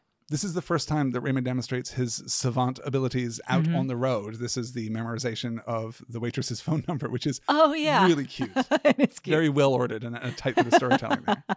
We are unfortunately going to hit this beat six or eight times Mhm. before it really sticks, but it, it's good and enjoyable. It's basically enjoyable every time we do it. Yeah. but we maybe don't need to do it so much. This is also, we've talked in this podcast before about smoking on screen. Cruise does smoke in this film, but he is so often holding a cigarette or has a cigarette in an ashtray throughout this entire diner scene, which is a long sequence. He has the cigarette in the ashtray in front of him. It is burning, it is coiling smoke into the shot. He does not touch it Huh. the whole time that we're there. This is the first time that I'm noticing a change in our attitudes towards smoking, yeah. which 88 makes that sense. sounds yeah, that sounds about right. And he's the you know bad guy, so bad Absolutely, guy smoking will go on for a long time. Charlie calls Dr. Bruner, but he is unwilling to cut a deal. Raymond, meanwhile, demonstrates his ability to accurately count with great speed. This is the, the toothpick scene that's very famous. Mm-hmm. With Bonnie Hunt, With Bonnie Hunt. The brilliant Bonnie Hunt just showing up for a minute. love it. At the airport, Raymond refuses to board the plane, citing airline crash statistics. This is a four minute scene that was cut from the film by a number of different airlines when they wanted to show the film in flight, which is kind of understandable. Levinson, Bass, and the president, the then president of the WGA, all mm-hmm. formally protested the cut. And let me tell you, the airlines did not care and continued to show the cut version. The only airline that did not edit this film when they showed it in flight, Qantas, of course. Of course. Qantas, naturally. Qantas has not lost a jet. They have not ever suffered a crash, not since 1951 when they really moved into commercial air flight. Mm-hmm. They are the only airline in the world without a crash on their records. That's amazing. Isn't that Wow, crazy? it is, yeah. It's also so strange, though, because air travel is so much safer than being on the road. And then he talks about highway traffic later. Yeah. But Yeah. it is interesting that Raymond will not get into a plane, but will get into a car. Yeah, I would be fascinated to know if this was in the original draft of the script or Mm-hmm. in one of the full drafts of the script that was it was extant before Levinson came onto the project, or if this was another plug intended to fit a hole. Well, why don't they just fly? Yeah. Damn, that's a good question. Uh, because like then our though. movie is 25 Right. minutes. I like it though because it does add more like humanity and personality to Raymond because it's not just all about facts. It, there's a feeling and an emotion about it too. Yeah. That That's a there's really just good point. fear, you know? I also love the performances in this entire sequence. I Mm-hmm. think that Cruise manages to walk a great line between, yes, being just a raging asshole, but also being a smart hustler, being a Yeah. smart negotiator, Yeah. kind of, you know, finding a path, finding a tactic, finding a strategy. That, that it's good stuff. Mhm.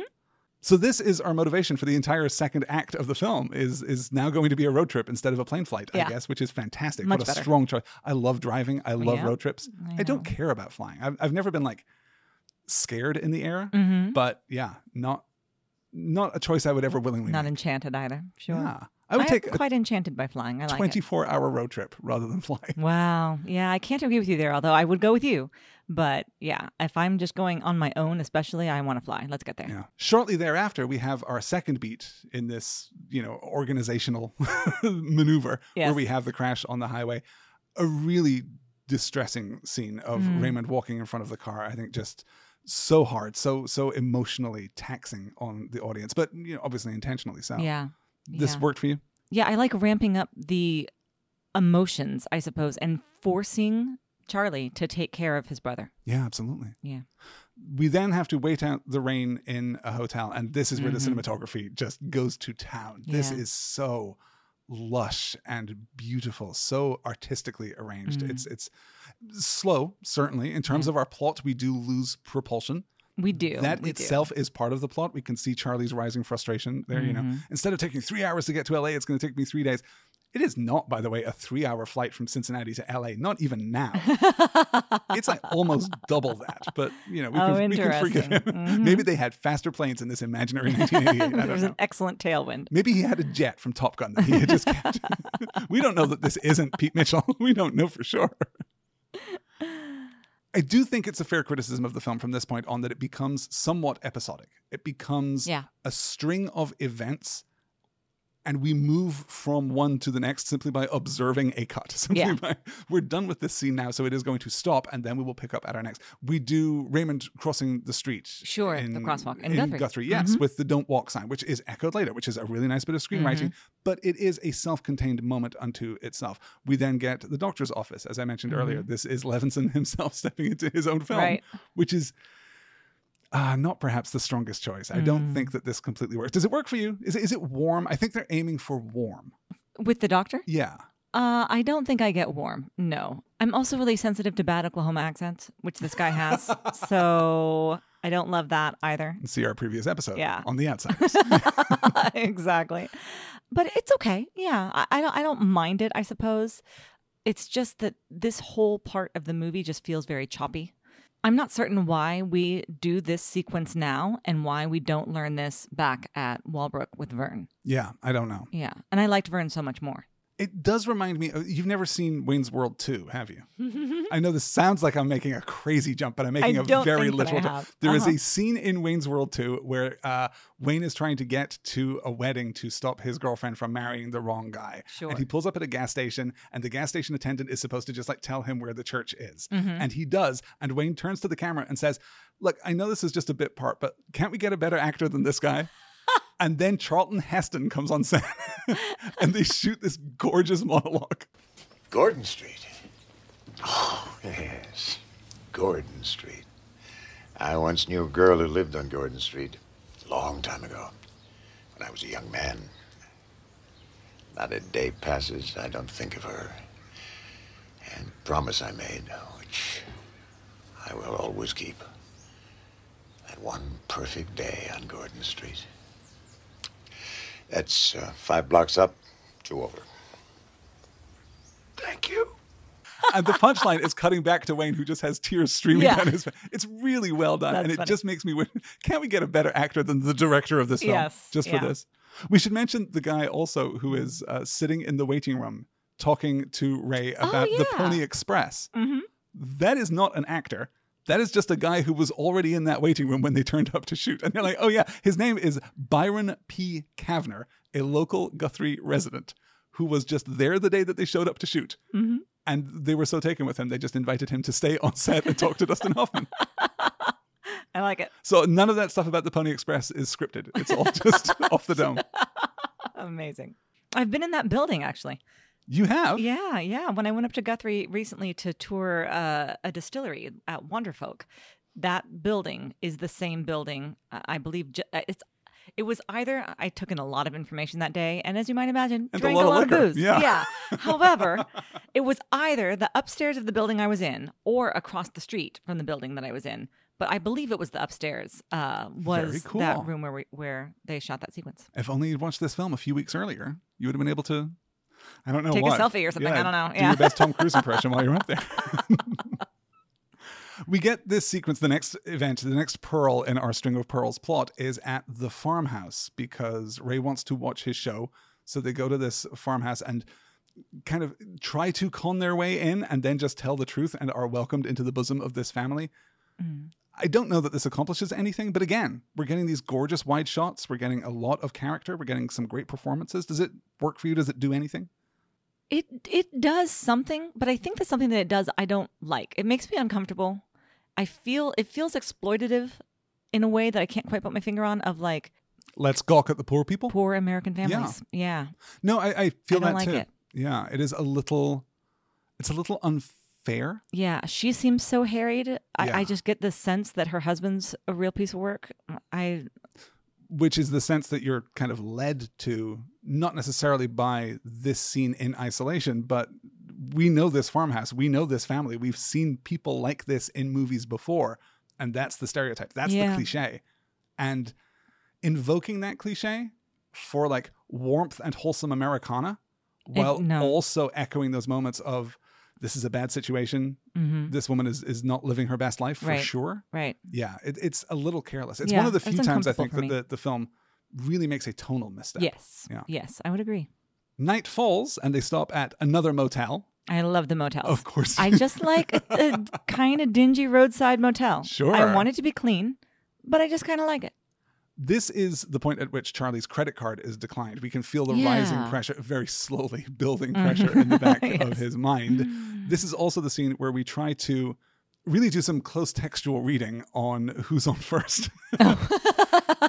That it's not a riddle, that it is not a puzzle to be solved. It is just a joke. Just a joke. hmm everything about this obviously i love close reading. Obviously i love like textual interpretation. Obviously i love like that kind of fine semantic distinction between what is a riddle and what is a joke and, and how are you supposed to approach a text? And i know that i'm overthinking this even as i'm explaining it now.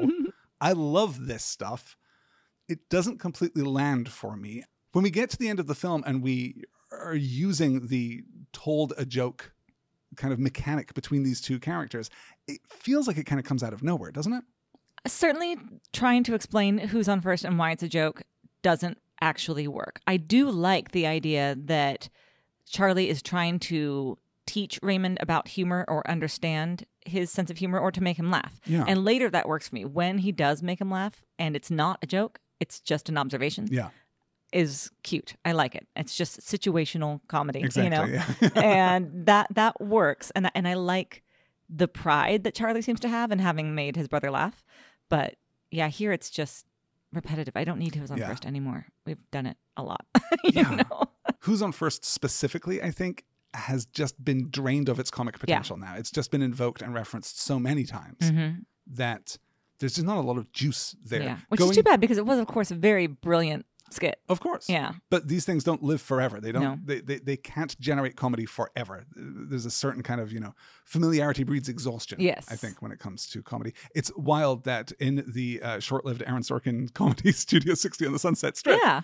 Who's on First is invoked by one of the professional comedians on that show as the finest example of comedy. That is what he shows to his parents in order that they might understand what sketch comedy is, which is a bewildering choice.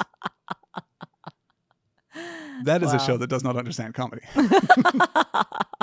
Much more importantly, though, this is the sequence where Charlie begins to connect Raymond with Rain Man, this imaginary friend that he's referenced earlier in the film. All this of that is gorgeous. luminous. Yeah, yeah. yeah. The hot water coming into the tub is shot so well. It's so simple. Yeah. But the tub being kind of grungy, the steam rising up like it does, and the real terror that we get from Raymond. And then to find that he was not the one that was hurt, Yeah. but that he hurt someone. And that's why it's so traumatic to him is really, really beautiful. All of that. Yeah, and Charlie saying, "It's okay. I'm okay. I'm okay. I'm not burned."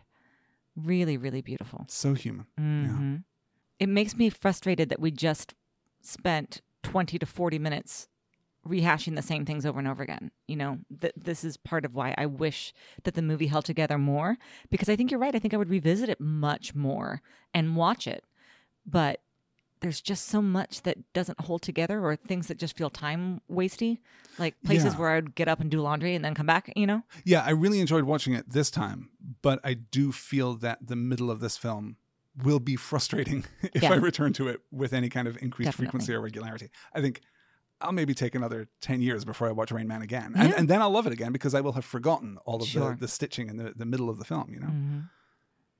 This is when we start to alter Charlie's character just just a little and we do it so slowly and we do it so incrementally in a way that itself is a little frustrating but is also kind of indicative of real character growth that people don't have in real life moments of Right. lightning bolt revelation An they change epiphany. more Mhm. slowly than that we begin this by having Charlie call Susanna that night then the next day we learn that the Lamborghinis have been repossessed and that Charlie is now $80,000 in the hole yeah it's it's pretty good. Mhm. I love that there's no deception in the movement of the plot. There's no sleight of hand here. He's not going to make it to LA at the last possible moment and save Right. the day. He he blew his chance. he's lost it We're mm-hmm. done now. But the lights of Las Vegas are on the horizon, and we're going to drive right through Vegas. yeah What is the purpose of this? Do you think? What is the purpose of driving down the strip, doing the whole like "Welcome to Vegas, baby" kind of razzmatazz, yeah then leaving the city, going to a diner on the other side, on the western side of Vegas, and then having the moment of realization wait, yeah didn't I just see a casino somewhere? Yeah. Where was that?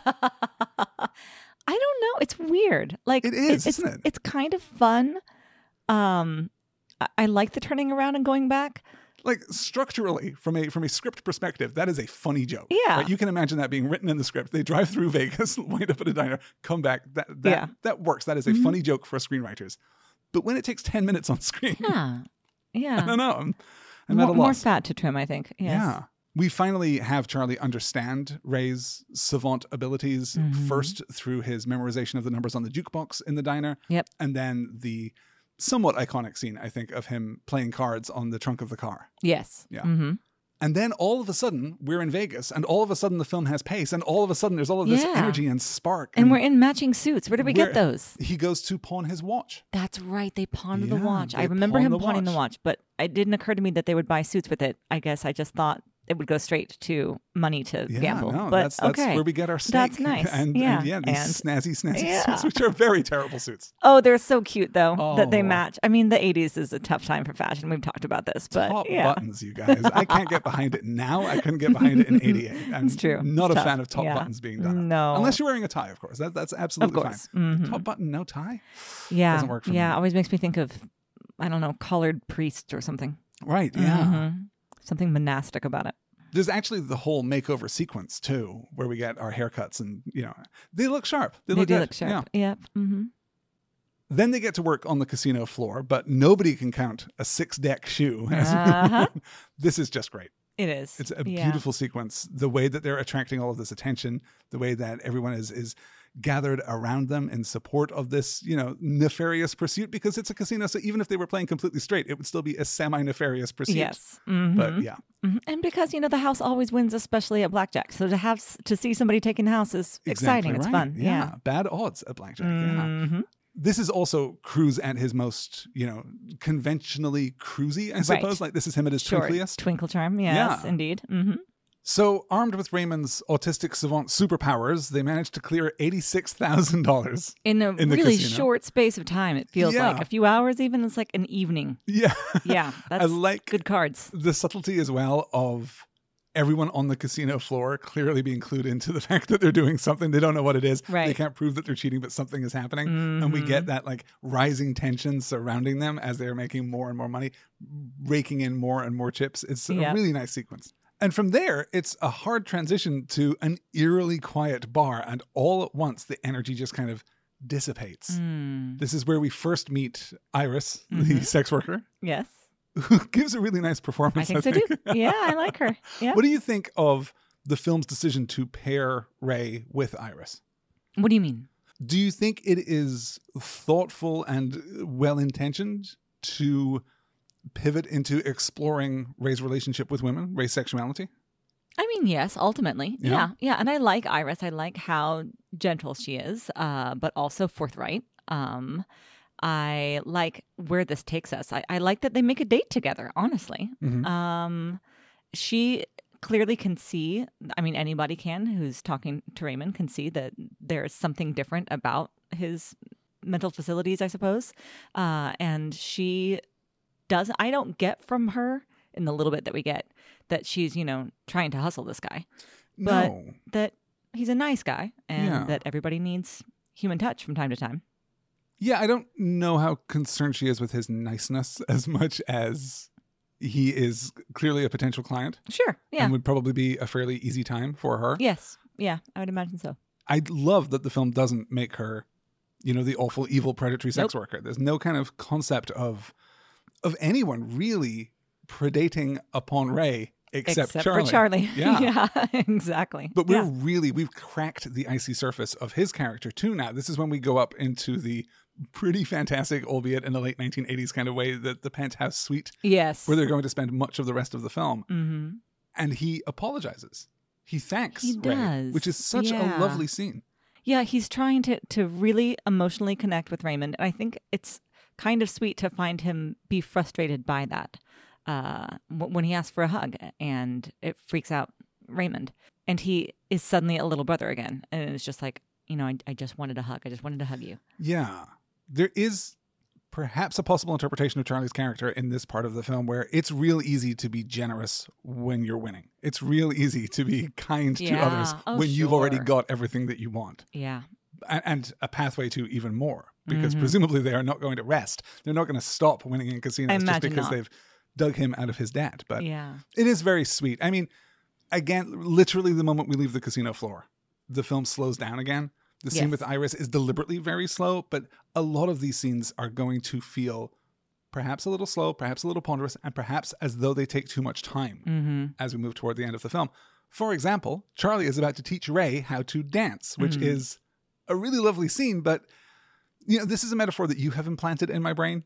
This idea that you put things up on a whiteboard just to kind of corral all of your ideas. Oh yeah, And you ought not to use that whiteboard as a script. mm-hmm. But there are aspects of that in this film. Hmm, yeah. Yeah, you, I mean, it makes sense when you say that somebody went through and cut out a bunch, or, or people went in and added a bunch to kind of like shore it up, and then somebody else came in and took out a bunch. Yeah. Because there are moments where it feels slow, but not with purpose, and there are moments when like big events happen, but like we don't we don't need to go to Vegas. I'm glad that we do. I enjoy that part of the movie quite a lot, but it it does kind of stand out as yeah, the, Yeah. strange. Now we're doing a casino heist in a high roller suite. It is feels like a different movie. Yeah, though Vegas, I think, is maybe more integrated into what few plot mechanics we actually have in the course of the story. Right? We we have to get some money. We have Right. to motivate everything that's happening, and then we have to resolve that motivation. So it works from that perspective. But yeah, Mm-hmm. the tone just is so different now all of a sudden. if you made it to the end of this film and Iris wasn't in it and we didn't have the dancing and we didn't have the kissing in the elevator, you wouldn't feel as though anything was missing per se. I don't think you would necessarily feel like, oh, it's such a shame we Right. didn't really get to wrestle with with Raymond integrating himself into like a romantic social context. I think the film as a whole, even though most of these constituent parts are very good, the film Mm-hmm. as a whole suffers from maybe just having too many of them. Yeah, yeah, I think that's right. You end up feeling a little bit like you're flipping through the scrapbook of this road trip that these guys took. Yes. There's just not a whole lot of connecting tissue. Yeah. Do you wish that we kept Susanna with us for the entire road trip? I mean, we we can't. I get that we can't, and I understand the reasons why, and I think it's good that we don't because it would be way too easy to rely on her to be mm. the emotional connection between these two men and to do all of the emotional labor for both of them. Removing her means that Charlie has to grow up a little bit and Yeah. has to change an arc in a way that I don't think that he'd be able to do if she was right there by his side. That's a great observation. I think you're absolutely right. From there, we have Susanna, in fact, show up again. we get Mm-hmm. the romantic sequence with Raymond. What do you think of the kiss? The kiss is controversial. I didn't know that the kiss was controversial Oh, really? until I was researching this. But the kiss is a very controversial moment. I think especially in the hands of Valeria Golino, who is so generous and kind in this scene, uh, as well as being so beautiful and sexy, but not again in any way predatory, not uh, not seductive either, but just Yeah. generous is the word that comes to mind. Um, Beautiful and sexy, but not sexualized. Yeah, yeah. I think At that's least right. not in an Sensuous, objective- I would Yeah, say. yeah, Yeah, yeah. yeah. I love when she Which says, is really what the kiss is about, right? It's about sensuality and experience more than it's about having sex. Yeah. Yeah, I love what she says about mm, like you're tasting something very sweet and very soft. Yes. Like just Very so good. good. Shut up. Yeah, it's excellent. The next day, Raymond drives the car down the drive, which is a nice moment. We get that. uh, Love the drive in front reiteration of the. Yeah. Bellagio fountains. Gorgeous. Yeah. Back in LA, we drop off Susanna because really that's enough girls in this film. Thank you so much. Yeah. And Charlie shows Raymond around his apartment. We get the playing of the Abbott and Costello tape, and we understand that Raymond is now maybe seeing this more as a joke rather than something that is to be solved, which is, Mm-hmm. yeah, as we discussed, like in its way, a very nice evolution of his character. Charlie meets with Dr. Bruner, who tries to negotiate, offering Charlie $250,000 just to never see Ray again. And of course, this was where the film was going to end up. Of course, we were eventually going to do this. How do you feel? Obviously, it's not a surprise, and It's nor is the resolution. Yeah. How do you feel about the emotional aspects of these scenes and of these characters at this point? Uh, I mean, I like that Bruner came all that way. It shows not only, I think, professionalism and loyalty to his patient, but a real care for Raymond. Two hundred fifty thousand feels like a real lowball to me, though. I gotta say, it's like three mil, right? It is. Yeah. yeah, yeah. two fifty feels low. So that's interesting. And Do you think it would have had additional emotional power if Bruner had just offered him the half that he Yeah. wanted from the beginning? yes, I do. Yeah, me too. Yeah. Or at least close to it. Like even Mm-hmm. 750 is like significant cash. And, and not that 250 isn't, but just out of 3 million it feels low lowballing. I Yeah. Yeah. No, I hear that. yeah, at this point the movie moves quickly again, I feel. Quickly, but somewhat erratically. Yeah. Yes. We have Charlie asserting that he has resolved the anger that he feels toward his father. Right. and expressing gratitude for the realization that he has a brother in the first place. Mm-hmm. But from there, we start zagging in order to set up everything we need for the final emotional turn of the film. We have the moment, the, the one part of the production design that does not work for me at all is Raymond putting what is apparently a smoke bomb inside his toaster oven. Yeah. Yeah. The amount weird. of smoke is Mhm. outlandish. Yes. I like the sequence well The enough. sequence is good and very effective, I think. And obviously, Yeah. Charlie coming to the rescue and, and beating the uh, smoke alarm to death. Yes, which is the nicely. only thing that you can do with flipping smoke alarms when Yeah. they're going off. It seems like yes. hmm But the decision there to demonstrate that perhaps Raymond ought not to be living by himself, hmm coupled with the much more internal emotional beat that we get during the meeting with the psychiatrist, where he is just incapable of expressing a preference. He's incapable Yes. of taking charge of this kind of demand for autobiographical determinism, right? Like he, he's called upon to decide what he wants his life to be, and he can't. Right. That's so much more damning, and we don't have to motivate that through this physical endangerment aspect, it seems to me. No, I, I would agree with you, except that it did seem to be really important to Charlie to know that he could not take care of his brother and, and to just realize how ah. much more challenging it would be than he thought. Like, just because they're cracking jokes now and enjoying being together is not the same as as being an alert parent figure for the rest of your life. The easy is easier, Yes. but the hard will remain as hard. exactly. Yeah. That's a nice way of putting that. Yeah. I'm just remembering we're we're well past this spot now. Is it perhaps when they're leaving the bar when Charlie says to Raymond the don't walk sign is on? He kind of echoes this experience from earlier in the film to tell him to stay Oh, put. Right. Yes. Such a lovely moment of characterization. Yeah, Yeah. yeah, that is nice. Yes, and th- that they start to have like a little language together. And then we have this touching moment of parting, but in a much grander sense, real reconciliation, right? Mm-hmm. Yeah. We have this moment when they are together. We have, as you said earlier, this recognition that they're telling jokes to each other now Mm-hmm. from Raymond, which is so adorable, right? Strong and and really speaks to the intimacy of this relationship. He and the wonderful forehead touch, which is perfect. It's perfectly done. I, it, you don't need a hug. You don't need. There's. You don't it need would much. it would feel so fake It would. to have a full hug at that point Yeah. to do something more expressive and traditional. right. No, it's you're absolutely right. It is no perfect. And mm-hmm. for him to call Charlie his main man, Yeah. echoing the conversations with, With- like you are now trusted. You have now proven yourself to be a safe space for me Yeah. emotionally. I mean, that's what it all comes down to, right? In mm-hmm. the end, it's it's really terrific. It's and beautiful. Even the last scene as he's getting on the train, Yeah. we never compromise it. We never compromise it. We never break Ray right. to Ray deliver always Ray. a bigger emotional catharsis for the audience. hmm Or for Charlie, who Exactly. doesn't deserve it. Exactly. Yeah. Yeah. His integrity throughout is just spectacular. Mm. And I could say the same for Cruise too. I think his integrity as Charlie, though he arcs much more than Raymond does, Yes. he's still the same guy. He's Yeah. still like kind of an asshole at the end of the film. yeah. but now he understands more at least about what is important. Yeah. I think it's just a lovely film in the end. I do think it's a little bit bloated in places. There's fat to trim, as we've said before, but ultimately it's a gorgeous film. I mean, I, I think it has a really good heart, and I like that it starts somewhere that's so off putting. I, I like that Charlie is. is such a dick, as I said before in the beginning, and then turns into a real person and a real brother Yeah. here at the end. It's and nice. it really doesn't put a foot wrong in terms of that emotional arc. It's a little jagged, it's a little seesaw. We progress and then regress Mm-hmm. Yes. a little bit. But that's, yeah, more a function of the improvisational nature of the middle act of the film Yeah. rather than a product of any kind of flaw in Cruise's performance or, you know, the concept of the film as a whole. right. A really good hearted movie. I think so too. Yeah. Where do we put it on the list? I think there are only two possible uh, Yeah, possible spots. it's going up there. it's either number one on the list right above Top Gun Mm-hmm. or number two on the list right below Top Gun. And here's the argument as I see it Uh huh.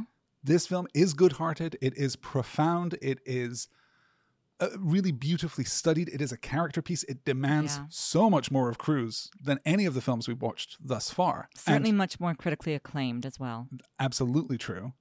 And, you know, at least as commercially successful and if not as cinematically influential, at least as culturally influential. Yes, I think that is true.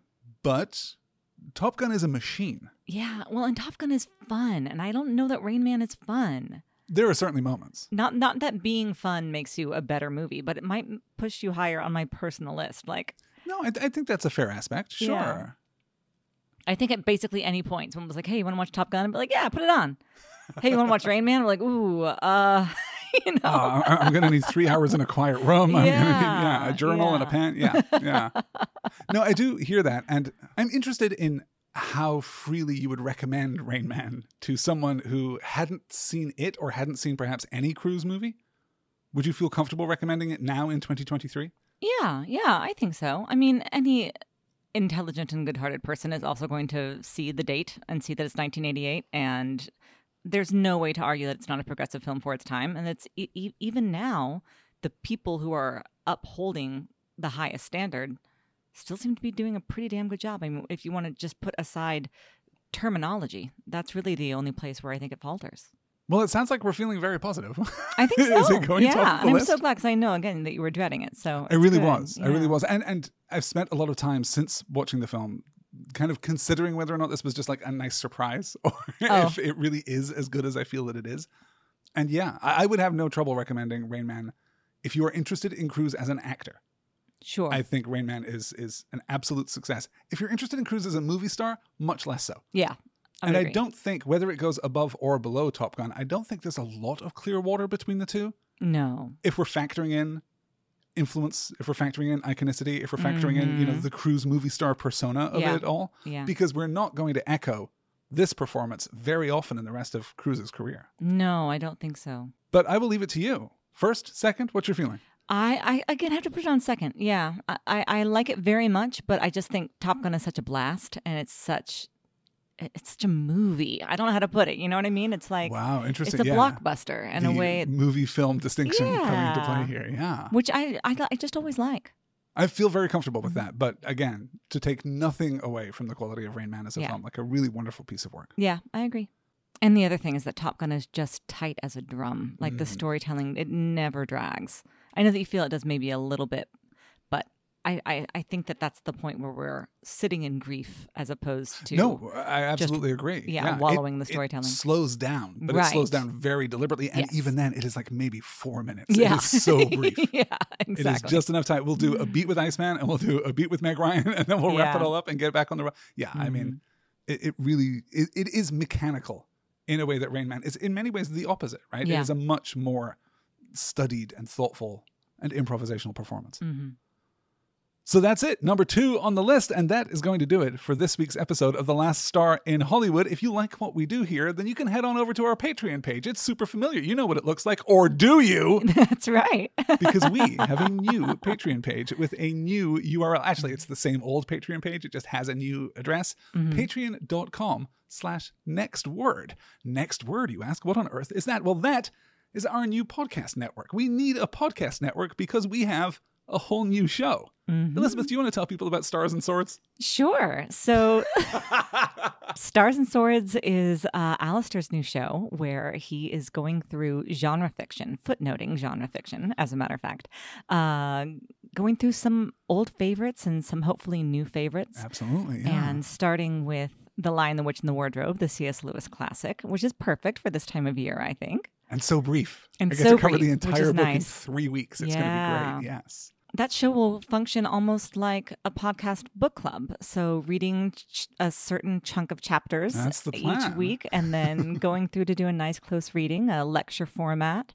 And yeah, everybody will get to join in, do Q&As in the Discord. That is, yeah, the part of it that I'm looking forward to most. I I'm think it's probably going to have a robust discussion attached to it. So, That's of course, wonderful. so you can find more, including the first real episode, over at starsandswords.com. And if you like that show too, then yes, supporting us at patreon.com slash next word helps us continue to make more shows. And now we don't have to worry about shoehorning all of our ideas into the Last Star in Hollywood podcast Right. name. We, we can expand a little bit, do I more that. things. So it's mm-hmm. very exciting. And of course, the new show and everything we do here at The Last Star in Hollywood and Stars and Swords, everything we do here at Next Word is possible because of the wonderful support we've already received and the support we hopefully will continue to receive. Mm-hmm. Including the support from our superstar tier patrons, including Leslie Skipa, Louise in Dallas, Megan Lauder, and Phoebe. You guys, thank you so much. I would run a heist in Vegas with you anytime. Next week on the show, well, we dodged one bummer, but uh, Yeah. I'm super not optimistic about next week, you guys, because we are going to close out the 1980s with Oliver Stone's 1989 anti war biopic, Born on the 4th of July, for which Cruise receives his first Academy Award nomination for Best Actor. I'm sure it's going to be very good. I'm sure it's going to be very I'm sure. grandiose. I'm sure it's going to be very Oliver Stone. So yeah. that'll and be a then we'll just watch It's a. Wonderful Life afterwards and get back on the just Christmas round train. it out. Yes. Guys, thank you so much for listening. It has been, as always, a blast. We'll see you next week.